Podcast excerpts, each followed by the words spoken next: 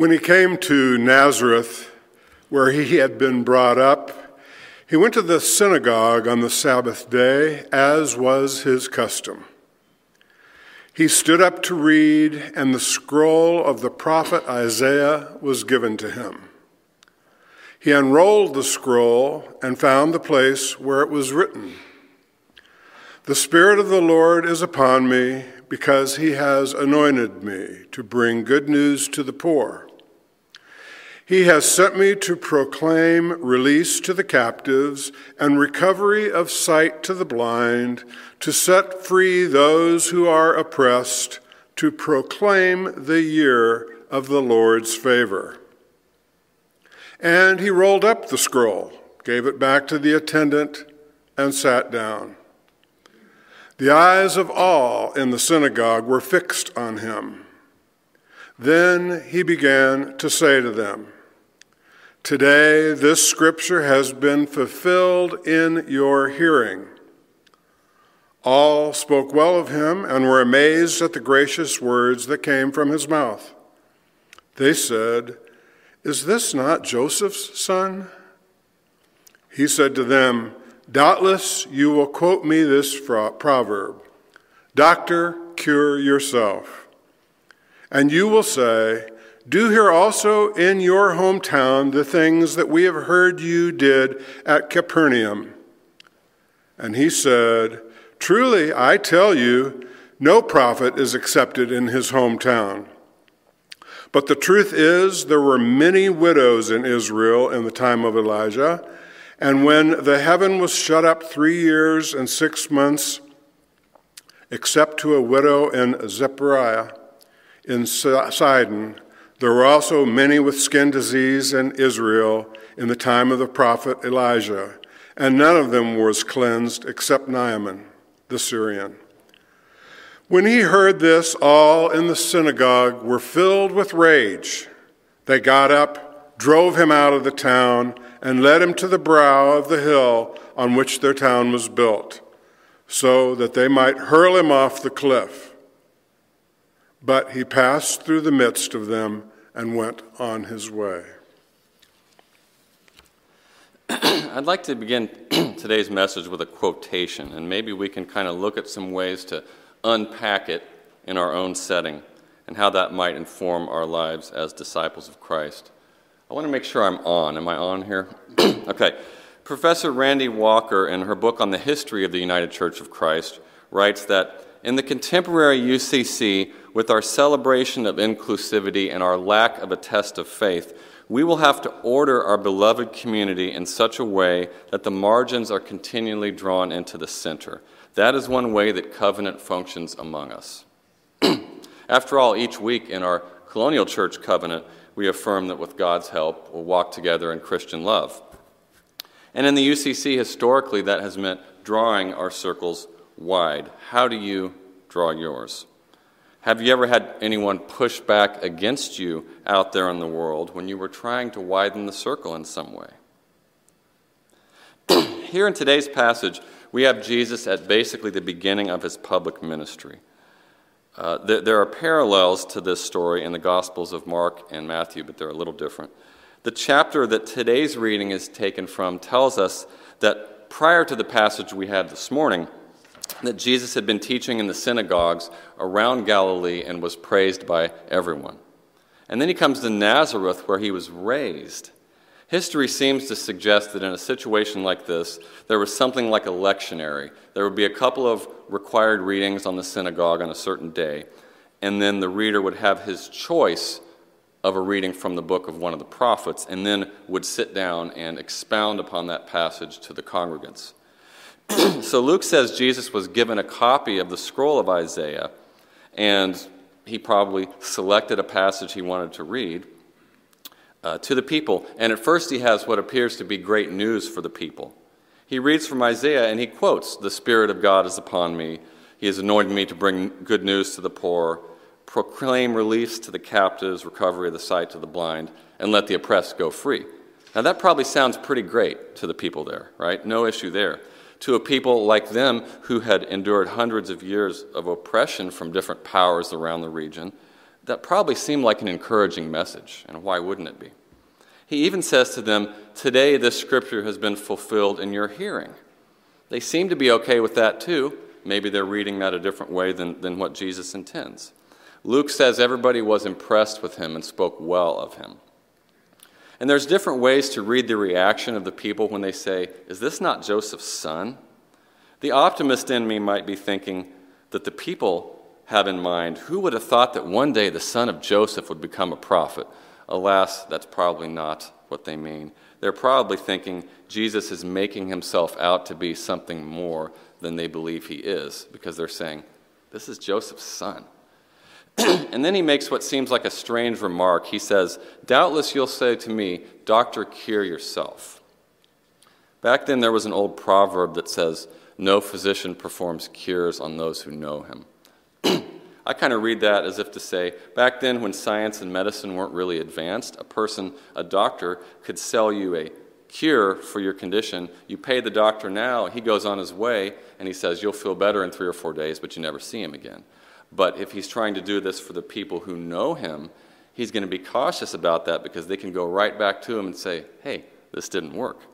but I think what Jesus is getting at is people's inability to see the holy within their midst.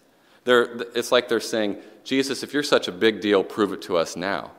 People tell him the same thing on the cross. They say, if you are who you say you are, get yourself down now. And after that, he does something that really makes the people mad. Now, originally, I, the, the title of this message was Would You Throw Jesus Off a Cliff? Which sounds absurd, but there are many teachings of Jesus, especially those when he's talking about patience, grace, forgiving your neighbor, relating with respect to those you disagree with. Are there any of those you find difficult to accept or even harder to practice? Probably sometimes all of us do.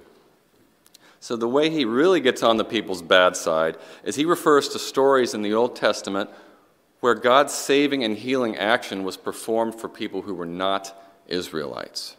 Now, you would have thought that the people in the synagogue had already heard that passage read. I mean, it was right there in their Bible. And to a people who tended to think they, were, they alone were God's chosen people, Jesus is kind of rubbing them the wrong way. He redefines here people, the people of God, to include others outside their place and culture. And what happens? Some of the people are so angry that they kick him out of the synagogue and they want to throw him off a cliff. Now, in all the Gospels, Jesus faces opposition. Mark and Matthew have slightly different versions of this story. Matthew says that Jesus didn't do many deeds of power there because of people's unbelief. Mark says that Jesus did no deeds of power in his hometown except for curing a few sick people which seems like a deed of power to me, but okay, Mark, whatever works for you. Mark says that Jesus was amazed at the people's unbelief, but only Luke says they want to throw him off a cliff. Now, whether that's factually true or not is beside Luke's point. Metaphorically, it is. From a certain angle, that still happens today for some of the same reasons. Some people, metaphorically speaking, still want to throw Jesus off a cliff. The teachings that are at the core of the Christian message are the ones that some folks still have a hard time putting into practice. We saw how Jesus was expanding the people of God to include non Israelites. And that appears to be one of Luke's chief concerns is God's action for people that weren't in the in crowd. And elsewhere, he also defines, redefines community and family. Consider Matthew uh, Matthew chapter 12, Jesus is told that his mother and brother and sisters are looking for him, and he stops and he says, Wait a minute, who are my mother and my sisters and my brother? Those are the people who do God's will. And in a culture where keeping the family unit, the tribe together was extremely important, that was a radical teaching. And in today's UCC, we also believe that God's love is for everyone, no matter who they are, and that the people of God includes everyone. But there are others out there claiming the name Christian who aren't comfortable with that teaching, who want to place limits on God's love and make for themselves an exclusive club. And what about Matthew 22? Jesus says, Love God with all your heart, soul, mind, and your neighbor as yourself. And there, love doesn't refer to a warm, fuzzy feeling. It's more of a disposition. It means offering grace and mercy and forgiveness. And so many have difficulty with that. Maybe we all do. We see so many who want to throw that teaching out the door or off a cliff, as it were. and the simplest one imaginable in Luke chapter 6 do unto others as you would have them do to you. So, how do you draw your circles? Years ago, somebody wrote that only when people give their imaginations and their wills in glad surrender to the service of God's kingdom will all the glorious possibilities within them be released. And to that, I would add when you tighten and narrow your circles, you lock up and negate your potential as a follower of Christ. And we all have to watch out that we don't do it. Jesus doesn't force himself on us. We can choose whether we open ourselves to him or not. But he favors expansion and not contraction of those circles. and as we saw in today's scripture, some people had a problem with his message. Uh, a biblical scholar, I found something interesting all the way back in the 1950s in reference to today's scripture reading, says that Jesus told the people that those who think they have a special claim on God's love might want to think again. Always, that person said, there is a tendency to resent that. A church wants to keep its religious privileges to itself. And there are many places where a message such as that, which Jesus spoke in the synagogue, would be as unwelcome as it was in Nazareth. Sometimes Jesus interprets his Bible in ways that people don't expect. And he was showing the congregation what somebody wrote centuries before he was even born God's very self widening the circles of welcome and grace. So, how do you draw your circles? Let's look at some possibilities from the outside in. There are a couple of ways to do that, and at the heart of it all is not only Jesus himself, but the values that we all can wrestle with sometimes. One of these hypothetical outcomes is certainly more to be desired than the other. Let's start with community. If we become more and more insular, more inclined to say who's out and who's in, more drawn into ourselves and our cliques and only speaking to those who are like us, either here or in the world outside, we draw that circle tighter and we diminish and even throw away those ethics and values that we claim to live by. And where's the room for faith? Then do we even have faith in the God who calls us to live by certain values? As egos expand, faith shrinks. And if we keep on squeezing and narrowing and tightening those circles, then we eventually squeeze out Jesus himself because we just don't have room for him. And in a church, especially, that would be ironic. But maybe it happens in many, maybe most, maybe all congregations. Just due to a discomfort with keeping those circles wide, sometimes we end up throwing Jesus teachings out the door and he himself off a cliff, which is exactly what the congregation wanted to do in today's reading. So, how do we draw our circles? We can all make that decision on a daily basis. But there's another way to look at those concentric circles from the outside in, and it's a practice that's really simple. Let's say, for instance, quick example somebody we have who's new visiting Colonial. Let's say that person either doesn't have a faith background at all, or Someone just wants a new church. If that person arrives and not only feels welcome himself or herself, but sees us all being welcoming towards each other, then they will see that this is a true community. Then they will notice the ethics and values that are a reflection of our faith, and that faith in a Christian community has Jesus at the center. So, how do we draw our circles? Do we widen that welcome to each other and to people outside our doors? Or do we squeeze and tighten those circles so that ethics become a matter of adherence to a few rules that may even be outdated, that may not have living faith at their core? Are we willing to try new directions, new perspectives, new ministries? The last words of a congregation that won't be around in 15 years are usually, that's the way we've always done it. Jesus' practice of widening his welcome evoked hostility in some people, including some of those listeners today. And if you look at some people in the world, and we all know it, who call themselves Christians but have some very unwelcoming practices, a faith like ours still rubs some people the wrong way.